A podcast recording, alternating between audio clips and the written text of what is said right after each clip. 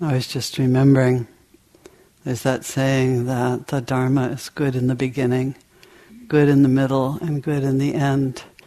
And at the beginning of a, the first retreat talk for this month, that's very comforting actually, to know that it's good everywhere. Some of you are a little surprised that the Dharma talk is actually now. Sylvia said she had a couple of people who were a little shocked. But some of us are getting old, you know. And so the theory was that we would be happier and have more energy to talk in the late afternoon than in the evening. So here's a question for you What has become clear to you since last we met? What has become clear to you since last we met? Maybe this morning, maybe yesterday evening. Something probably became clear today. Maybe it was just that you were tired, or maybe it was how happy you are to be on retreat, or who knows, some seeing of impermanence. But something probably did become clear. So just ask yourself what has become clear. It's the end of day 30 for some of you, and it's the end of day one for the rest of you. And my guess is that if we polled the room, there would be a huge variety of experiences happening. There'd be some lostness and some restlessness. Some of you are kind of in what I call the swamp of the first day of retreat. And some of you who have been here for those 30 days are settling back in, sort of picking up your course after a possibly couple of bumpy days and feeling your way into a somewhat new routine and a new set of teachers. There's a poem I'm liking to read at the beginning of retreats these days. It's by John O'Donohue. And he says, I would love to live like a river flows, carried by the surprise of its own unfolding. I would love to live like a river flows, carried by the surprise of its own unfolding.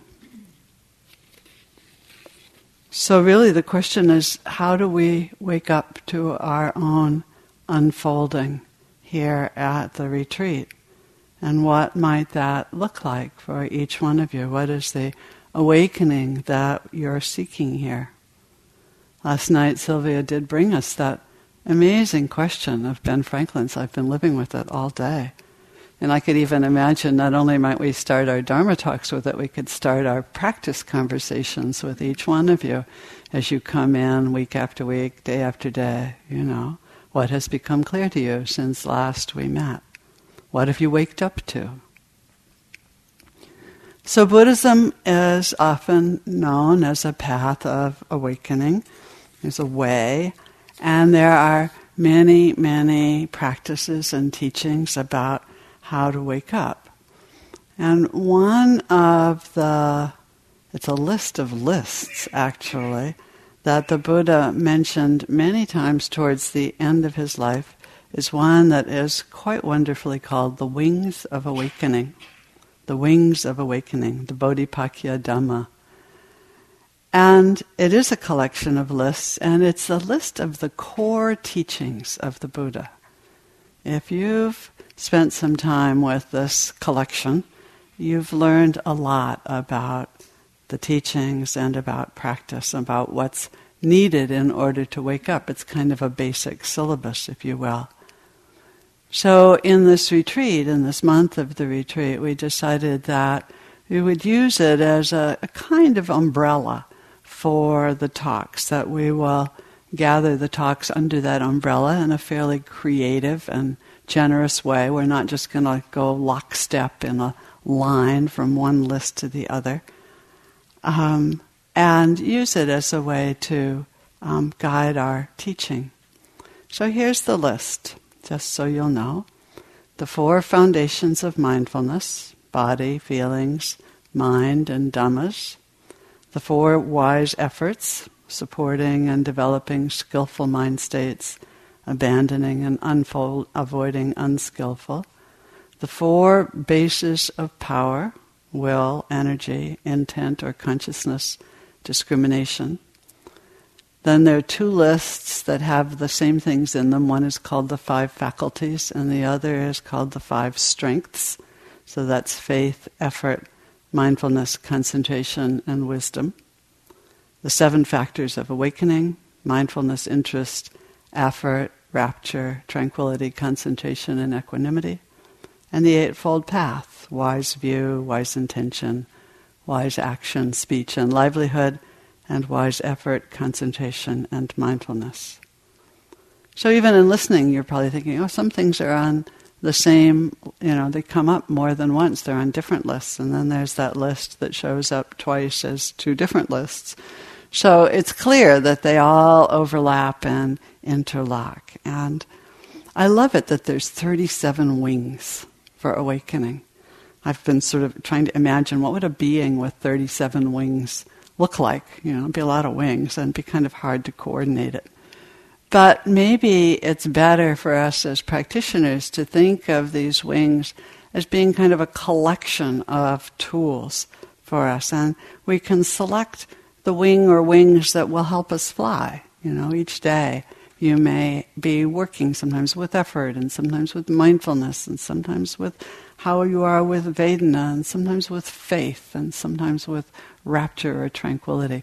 Be different for each person each day. But they're there and they're useful to all of us. And so we'll be teaching from this list and we'll also be teaching about the quality of mind and heart that you bring to your time here on, on the cushion. And so we'll be considering that second question that Sylvia brought last night. You know, what evokes the open and reverential heart? You know, so we'll be teaching here and the Dharma talks in the afternoon and again in the Brahma Viharas in the evenings about developing the heart, on developing kindness and compassion and sympathetic joy and equanimity and doing these practices for ourselves and doing them for all other beings. So the heart, you know, the awakening of the heart becomes, really creates a ground, creates the ground of the heart on which other awakening and insight can arise. And for some of you, particularly maybe those of you who've been here for a while, you know, it may seem a little paradoxical because you know, the practice of mindfulness in the way that it accepts whatever is, is inherently kind. You know, there's a lot of kindness and compassion that arises just when we do mindfulness practice. But we often derail that, don't we? You know, there are these places where we get so rigid and judgmental and critical and self-hating and and so there's there's blocks to that to that ground. And so it's really helpful to do these practices and to think about opening the heart. So, also last night, Larry um, talked about the universal yearning for freedom. That way, in which in all cultures and all spiritual practices, there's that desire to wake up to the truth of our being, to try to understand what is going on. So we know the story of the Buddha, you know, that story of of how he was startled really, you know, he he he was only 29. He was getting out for the night going to town. He it was escaping the palace with his charioteer. I don't think he was probably thinking that anything was going to happen, you know. And then all of a sudden, those heavenly messengers, you know, someone who was old and someone who was sick and someone who was dead, and then the monk who walked through, and he was just completely astounded. What? What is this? And so that's what launched him on his journey. You know, he went home and he shaved his head and he went off into the forest and he studied with the best teachers that he could find. And he worked with them really, really hard and, you know, increasing, increasingly deep insight and wisdom. But it didn't quite bring him the wisdom that he was seeking, the awakening, the complete awakening. And then, you know, he had that memory of his father, you know, doing the spring plowing and, and that kind of presence, the focused and concentrated mind. And um, he had the experience under the Bodhi tree of waking up, whatever that really mysterious event was that that happened there. You know, we were talking with John about his recent trip to India and sitting under the Bodhi tree, and any of you who have ever sat under it know that sitting under the Bodhi tree is still. Huh, I don't think I'm anywhere remotely close to being as awake as the Buddha, but sitting there definitely has a certain energy to it still. Um, and we know that whatever it was that happened there, he was so inspired, he was so on fire that he began to teach. And here we are, 2,565, did you say? 55 years later, in California, at the center, still talking about what happened. Amazing, huh? You know, I often say, I don't think anybody in 2,500 years is going to be talking about what Mary Grace Orr said. You know, I just don't think it's going to happen. But so that that's what lets me know that there was something so powerful in in this event under the tree. So each of you has come, whether you've been here for the first month or whether you've just arrived and you've come seeking awakening of some sort. Some of you probably were called by those same messengers, those same heavenly messengers, some realization of your own aging, or perhaps an illness. Sometimes, you know, we get those difficult diagnoses, or we're around someone who's just been told that they may not have very much more time here.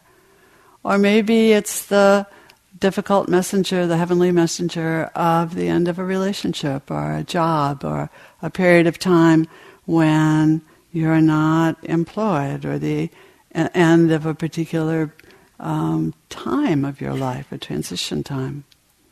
And they jolt us. You know, these messengers, they come along and they just knock us out of our ruts and out of our complacency and our, out of our habitual patterns, and it's often really upsetting and really scary and painful. You know, but they wake us up. You know, a friend of mine who was a hospice worker once said it was amazing to her how many people didn't realize they were here until they were told that they weren't going to be here much longer. You know that. And I've had friends in recent week weeks. You know, a very dear friend who's dealing with um, a very serious brain cancer, and probably chances aren't real great that she will survive it. And you know, another friend, I just got news today of another friend's father who died very suddenly, and um, talked recently with a practitioner that I know who was in the emergency room with a heart attack, and he said when he went in, he said, "Yeah, I thought I knew who I was." As, I, as they started all the procedures that they do. He said, by the time they were done with me, I realized I didn't know who I was, which I thought sounded pretty good, actually, you know. So we have these questions. What is this? You know, who am I? What might it be to wake up? Does the enlightenment of the Buddha, you know, mean that he knew everything that there is to know in all of time and space? There are people who think that it was that some kind of supra human event, you know? Or does it mean that there was something about his mind, some shift that happened, where his mind was very awake and very available to wake up? That's the thing that I think is so important. Available to wake up over and over and over again to the deepest truth of every situation, to every new knowledge as it comes along. There's a Tibetan prayer that I say pretty much every day in my practice. It says, May I generate the mind of awakening. May I generate the mind of awakening. And I love that because it sort of pushes me to realize that I might not be there, I might not be awake yet, but I can be ready to wake up. I can have a mind that is prepared to wake up. So perhaps that's what the Buddha had a mind that didn't resist waking up. You know, I can't even imagine being that willing. How much laziness and resistance and fear and all of the things that come for us when we just, you know, it's like, no, I don't want to see it, you know, take it away. So here at the retreat, it's a wonderful stance that you can really work with, that you could consider. You can have the stance of being willing to wake up. Being willing to wake up.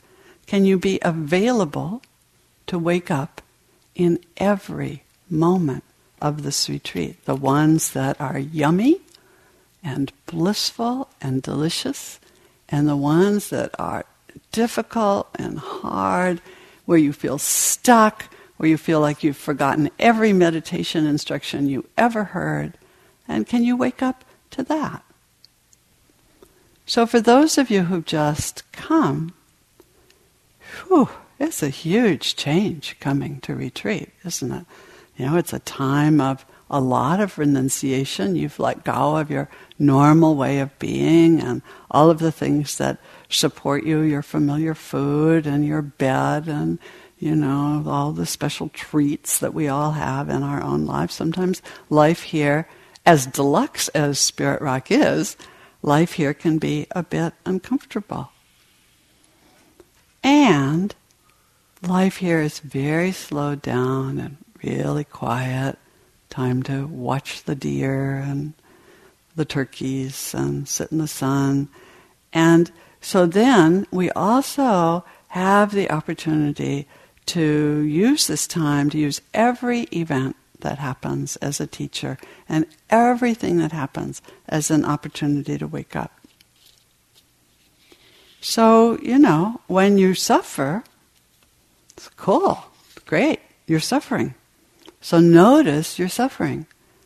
Use the opportunity to understand suffering a little bit more, to see what the conditions are for it, to notice what intensifies it. If I do more of this, it gets worse. If I do that, it gets a little better. Huh, interesting. So you become a student of your own suffering. You're waking up through your suffering.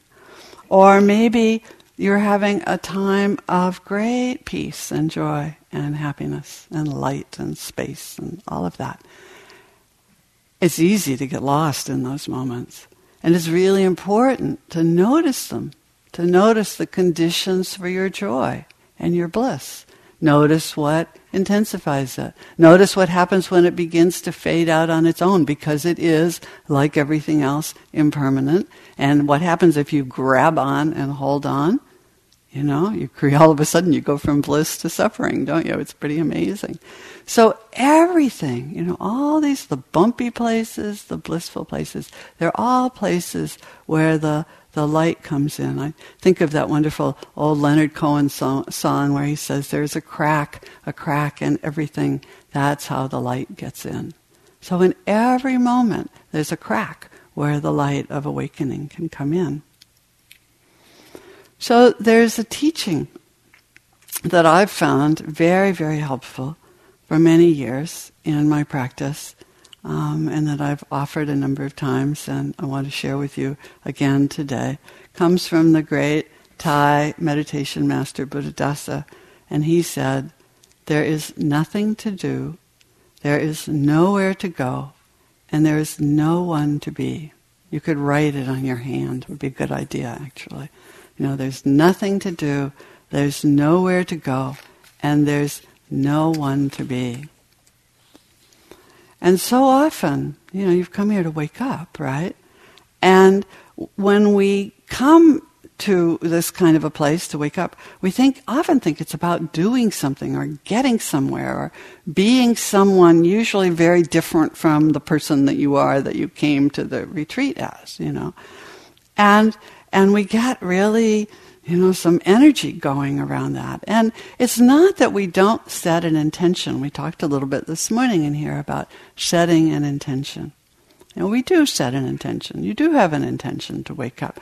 But it's very important to remember that intention is a bit like setting a compass course. You know, you decide you're going to go north. Great. You set out, you go north, but what happens often? You kind of wander off course a little bit, and then you have to bring yourself back to north. And then you wander off maybe the other direction, and then you have to bring yourself back to north. Know, there was an airline pilot once who was asked, you know, how do you keep the plane on course, dri- driving it all the way across the country? He said, we're never on course. We're always coming back. So that's, that's intention. That's that always coming back over and over and over. But it's not about gritting your teeth and tightening up your belt and clenching your fists and having to get somewhere. That's a problem. Nothing to do, nowhere to go, no one to be really suggests that waking up might, just might, happen best under the conditions similar to what we have here of being still, of being present with mind and body and heart, of penetrating our experience with our awareness. So I'm just going to talk about each one of them a little bit. There's nothing to do. Here's a poem from Kabir. He says, Don't go outside your house to see flowers. My friend, don't bother with that excursion. Inside your body, there are flowers. One flower has a thousand petals. That will do for a place to sit. Sitting there, you will have a glimpse of beauty inside the body and out of it, before gardens and after gardens. Don't have to go anywhere to see the flowers. Just be right here. So, you know, if you have just arrived, you've probably had the last many days of endless doing. Often, when I've been preparing to go on retreat, I think about that phrase that people work with, again, looking at the ends of their lives, of getting their affairs in order. And I always feel like I have to spend the last week or so getting my affairs in order. I don't know whether I think I'm going to die on retreat or not, but you know everything has to be all lined up and um, so that it's that's going to be okay for a month. That's that's a lot, really. And not only that, we come from a really restless and unrested world where we all work too often and too much and too late, and we are utterly enchanted by all of the devices that make everything happen faster and faster and faster and faster. So, and if you've been here, you know that it's interesting. You can still create doing, can't you? You know, even those of you who have been here for the month, you know, there's some obsessive way that we can latch onto a particular way of practicing or a particular instruction, and we have to follow it just right, and we have to be a good meditator. The invitation this morning at the instruction set was to just give your attention to one thing, a little bit, maybe, the breath. You know, that's enough. Isn't it amazing? Imagine, you know, those lists that we have in our everyday life, and if there was just one thing on it that said, just notice the breath and come back every time you wander off. Huh, it's enough doing, and we invite you not only to let that be just this little bit of doing, but to relax into it. Relax into the breath. Don't hold on to it. Relax into it. Rest with the breath. You know, soften into the breath, soften into the body, rest in the heart, whatever the state of the heart is. If, maybe even if it's sad, rest in that sadness, just noticing, just to be here. You know, it's so hard to get ourselves just to be here on the retreat. And if you remember that what I told you just a few moments ago about that moment when the Buddha began to realize what he needed to do in order to wake up was that memory of sitting probably on a spring afternoon like this one. You know, I went for a walk earlier. There's blossoms everywhere, like there are here. And the birds are singing, the sun is shining. And I have memories, actually, of sitting on the back step of our family home um, when I was, I don't know, seven or eight. I think I had one of my favorite dolls, and I was just sitting there, just being. And the Buddha was just sitting there. He was just a child watching his father work in the garden, just being. Mary Oliver says this. She says, Instructions for living a life. Pay attention, be astonished, tell about it. Pay attention, be astonished, tell about it. So, so you know, this not doing, this just being present, does not mean that we never work for change in our practice or in the world, even.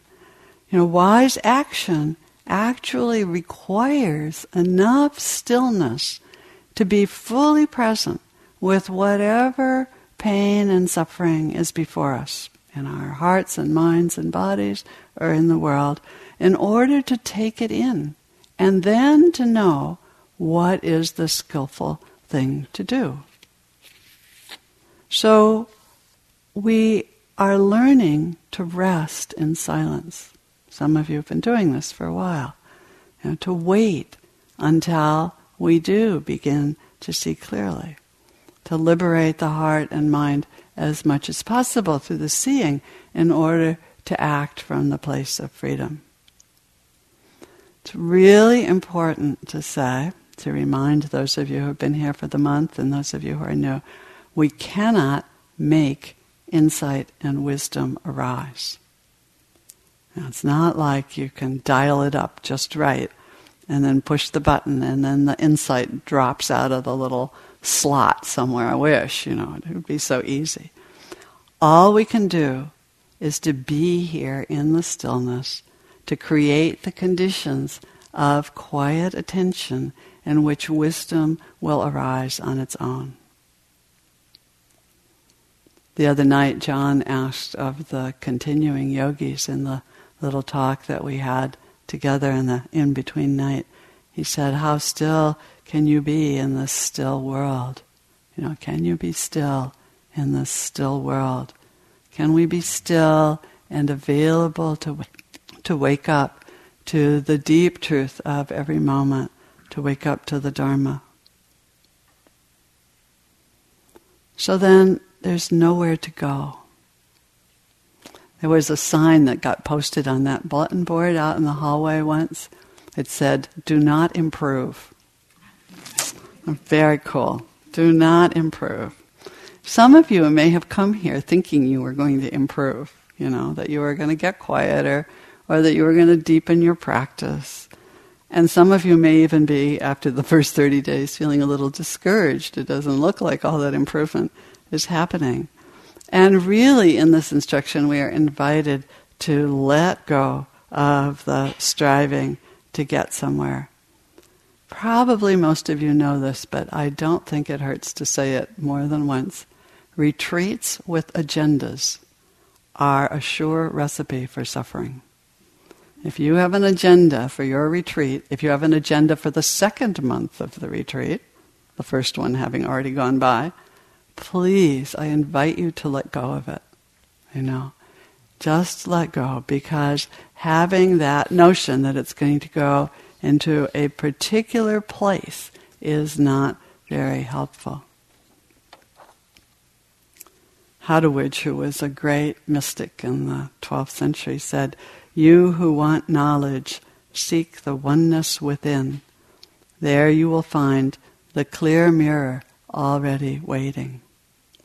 And what she's saying is what we seek is here. What we seek is here. We wake up here. We wake up to the way it is. We wake up to the way an itch is. This is the way itching is. This is the way hearing is. This is the way the sound of the turkeys is. This is the way my fear is. This is the way impermanence is. One moment after another. This this very careful attention just to the present moment. Now is when we can know. Isn't that interesting? You cannot know in the future, and you cannot know in the past. You can only know now in the clarity of this present moment. There are so many stories that what we seek is exactly where we are, you know? So the hero or the heroine goes out on their journey to find the jewel or whatever it is they're seeking, and they wander all over the world, and then they discover that it's been buried in their garden or it's sewn into the hem of their garment or their robe. The journey seems to be required. They never find it right away. But it's always somehow back at the beginning. So, freedom, this awakening, it's not some place that you get to. It's not out there. It's always available in every present moment. There is no moment that does not have the possibility of freedom. That's always the question to ask yourself, no matter what's going on. Where is the freedom in this moment? You don't get to change the moment. You know, whatever's happening is happening. But the place of freedom is there. I'm absolutely convinced to it, of it. And it's, it's what we make real. We realize it. We find it in that present moment. It can be very, very ordinary. A story came my way recently. I was actually asked to write a little commentary on it. Um, it's a Zen story. And it's a story about these three monks, and they were on a pilgrimage so you can imagine these three guys, you know. And they met a woman who had a tea shop. And so they came in, and the woman fixed a pot of tea, proper thing to do to serve the monks, and she was, after all, a woman.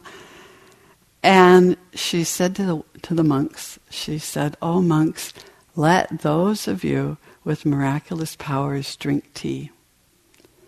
So the three look at each other. You can kind of imagine. Now, what do we do? You know, who's going to show their miraculous powers? You're not supposed to do that, even if you think you have them. And um, so they're sitting there, kind of, and she says to them, "Watch this decrepit old woman show you her own miraculous powers." And she picked up the cups, poured the tea, and walked out of the room just like that. So what is that? It's one of those wonderful Zen koans, you know. The mind, you can, your mind can chew on it a little bit. What is, what was the freedom there? What was the awakening that was in the simple, ordinary, just pour the tea. It's all the miracle you need. There's so much miracle in a cup of tea, and we don't even need to talk about that. The sun and the moon and all the people, and you know. So here, we invite you to practice. It's a kind of a renunciation of being contented with just what is, not hoping for a better moment, not the next sit. You know, the next sit it will get better, you know, tomorrow. But always, where is the freedom in this moment? This aching back, in this sad heart, in this student next to me who's sniffling or sneezing or sounding like they're really sick and oh dear, I'm going to get it. You know, well, maybe, but there's freedom there if you if you look for it. Where is it? Where is the freedom? Give up. If you've got any of those agendas, give up. Give up over and over and over again. Let go. Let go. Let go into awakening. And then when you're here, that's where, again, you can explore this geography of suffering and liberation, noticing when you suffer and when you are free.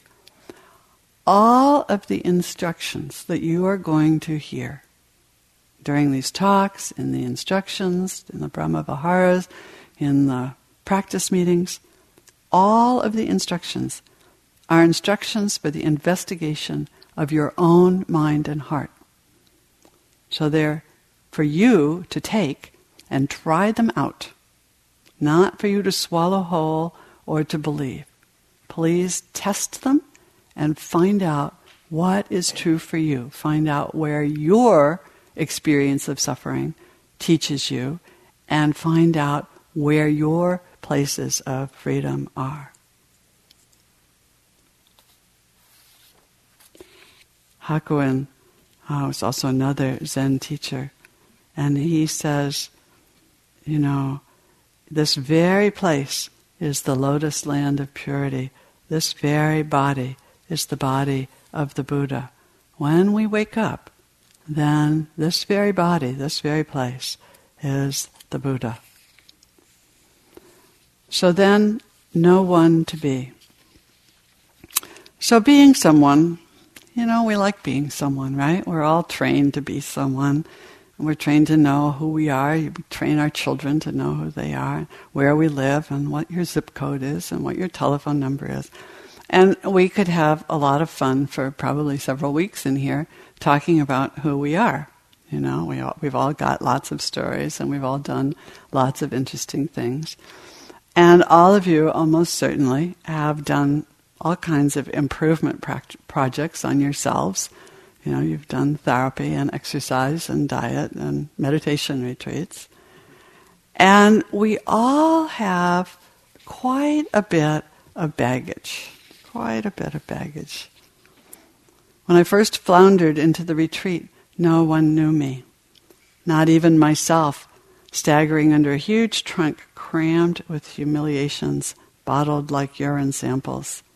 Nail kegs of anger, copies of abusive letters, chemistry quizzes with F's, the memory of the horse I never had, and of the two casseroles, my favorite recipe, no one ate at the potluck supper.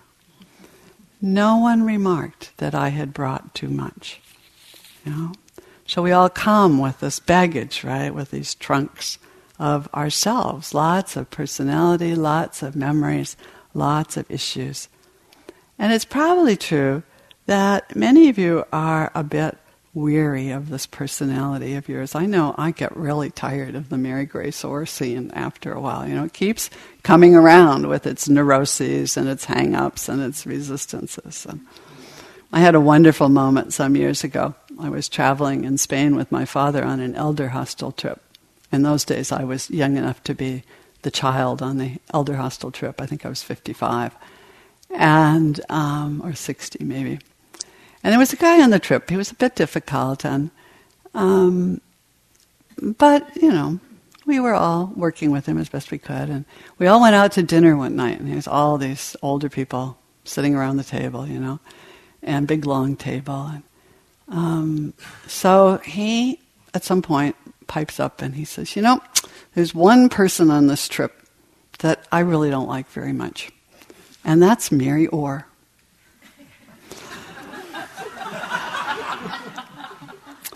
Fortunately, I don't know why, I was in a really kind of okay place. And I looked at him and I said, You know, I have a lot of trouble with her myself. Which was, of course, not at all the answer that he expected. And after that, we got to be pretty good friends, actually, you know? It was really a wonderful, wonderful moment. It really helps to know that these personalities are really a problem. So the Buddha teaches there's nothing that's permanently yourself, right? Not your body, not your feelings, not your perceptions, not your mental formations, not your consciousness, all the uh, those five aggregates. What's left? There isn't anything left. How can this be? Well, it's one of the central questions in our practice. We know that every time we put I, me, and mine right in the middle of everything. That causes problems. It's always true. Always true.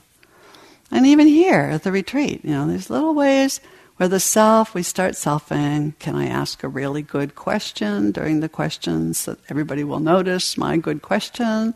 Can I sit stiller than anybody else? Can I sit longer? I can remember some competitive long sits at late at night in my years of practice. You know, somebody else is over on the other side of the room who's going to get up and leave first. You know, and so you know that's not you know that's definitely creating shelf in the in the middle of this retreat. And you know, you may find a few places where even here you say, I am a person who. I am a person who never eats tofu. I am a person who has to have, and then you can create your list of what it is. And all of these are places, you know, if you catch yourself saying that, it's usually some story that we have about ourselves that may or may not be true and that we can sometimes put down. No one knows who you are here. Isn't that fabulous? No one knows who you I look around the room. I know a very few of you, but I know nothing about many of you. It's really great. I don't expect you to be a doctor or a teacher or a mom or to have a particular sexual orientation. You know, I don't know anything. So you don't have to be any of those things. You could try being something different. If you've been a doctor all your life, try, I don't know, being a truck driver and just see what happens. I mean, you don't, it's very, very interesting to realize that we don't have to lock ourselves into these personalities of ourselves. There's another great Zen story that I'm not going to tell all of, um, although maybe I will later in the retreat. But it's a story about the, one of the Chinese emperors who um, was trying really hard to be a spiritual practitioner. And it's very hard to be the head of state and to have a spiritual practice and have people who will be really straight with you. And one day, he, uh, after years of trying, he walked into his court, and here was this great big giant of a man with red hair and blue eyes. And unbeknownst to him, but we know it now, was Bodhidharma, the great Zen sage. And the emperor looked at him and he said, um, You know, I've been trying really hard to do spiritual things and be of benefit to people, and I've built hospitals and schools. And so, what do you think about the merit of all those acts? And Bodhidharma looked at him and said, No merit. Well, you know, you don't tell the emperor that there's no merit to all of these things that he's done. And so the emperor immediately kind of went, Oh, he's not messing, you know, he's being straight with me, not messing around. So then he said, um, What about all these volumes and volumes of spiritual teachings? And Bodhidharma said, Nothing special, vast emptiness. So that really got the emperor's attention. And so he looked at him and he said, Who are you standing there? And Bodhidharma said, I haven't got a clue. I haven't got a clue. Isn't that wonderful? I completely recommend it to you as a practice. Every now and then, ask yourself, who are you sitting there? And then answer, I don't know. It's really wonderful. It's really wonderful to try it. You know. So, during this next month, you're going to have a lot of wings to try out. We're going to give you some different sets of wings. But most importantly, they're all about waking up. You don't have to be anyone while you're doing it. You don't have to go any place. You have no place to go. And you have very, very little to do. Very little to do. See if I can find my list again.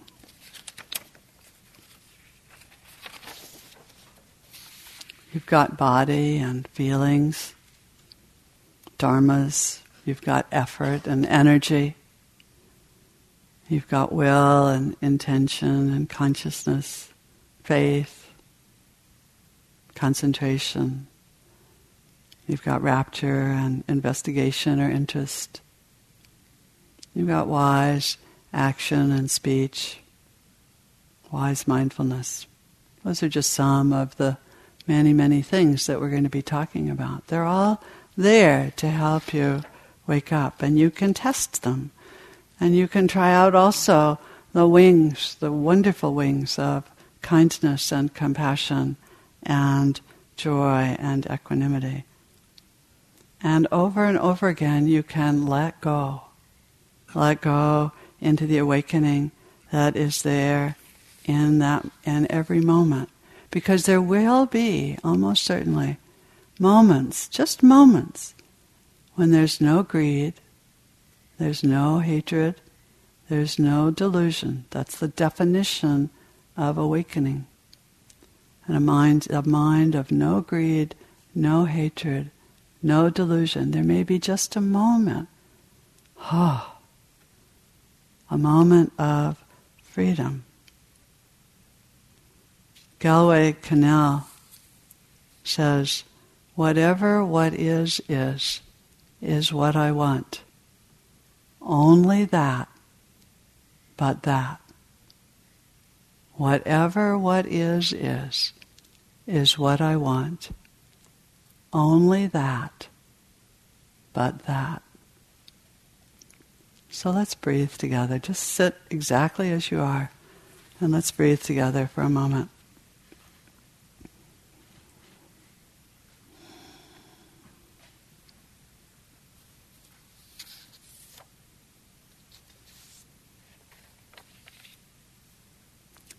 I would love to live like a river flows, carried by the surprise of its own unfolding.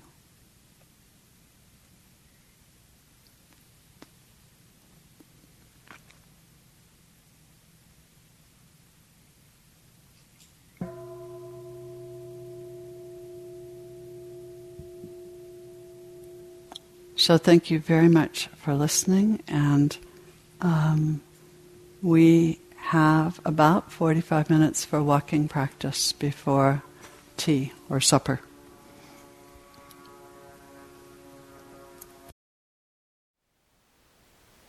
Thank you for listening.